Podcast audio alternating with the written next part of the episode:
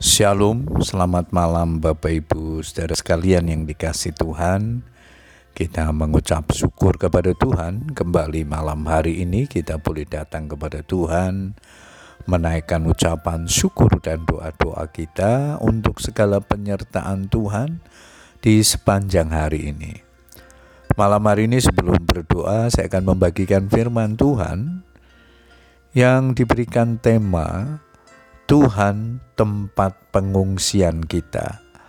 Ayat mas kita di dalam Yesaya 31 ayat yang pertama, firman Tuhan berkata demikian, Celakalah orang-orang yang pergi ke Mesir minta pertolongan, yang mengandalkan kuda-kuda, yang percaya kepada keretanya yang begitu banyak, dan kepada pasukan berkuda yang begitu besar jumlahnya tetapi tidak memandang kepada Yang Maha Kudus, Allah Israel, dan tidak mencari Tuhan.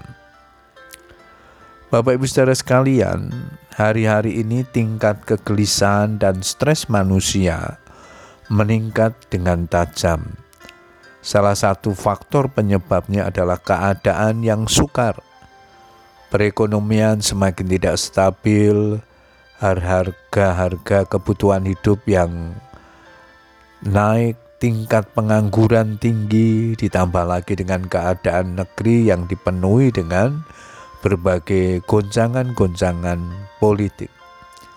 Bencana alam terjadi di mana-mana, banjir bandang, angin puting beliung dan juga banjir. Belum lagi goncangan politik belakangan ini. Masalah, musibah, dan bencana acap kali datang tiba-tiba, dan tidak seorang pun tahu apa yang terjadi di kemudian hari.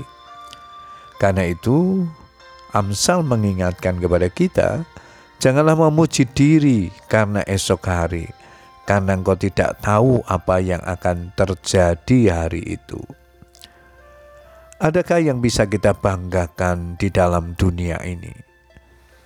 Apakah uang, harta benda, pangkat, dan semua yang bersumber dari dunia ini bisa kita andalkan dan bisa kita jadikan tempat pengungsian yang aman.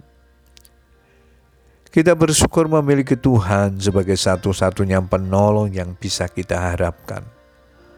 Meminta pertolongan kepada Mesir yang merupakan gambaran dunia mengandalkan kuda-kuda, kereta, atau pasukan berkuda adalah sia-sia.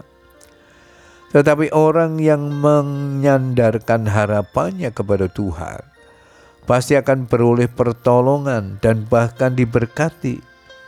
Yeremia 17 ayat yang ketujuh, diberkatilah orang yang mengandalkan Tuhan, yang menaruh harapannya pada Tuhan.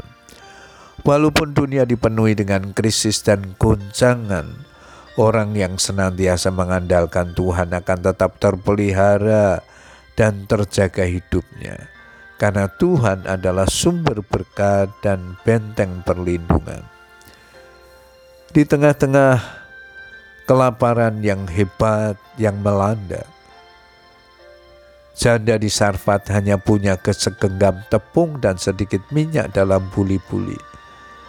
Secara logika ia tidak memiliki harapan tetapi ketika dia taat kepada perintah Tuhan, tidak ada perkara yang mustahil. Tuhan sanggup memberkati dan memulihkan keadaannya dengan berlipat kali ganda.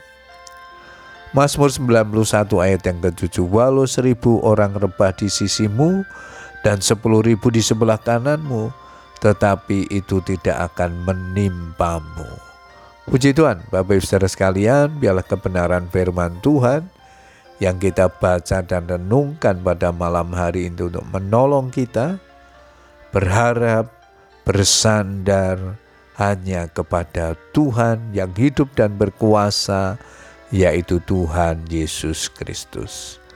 Selamat berdoa, Tuhan Yesus memberkati kita. Amin.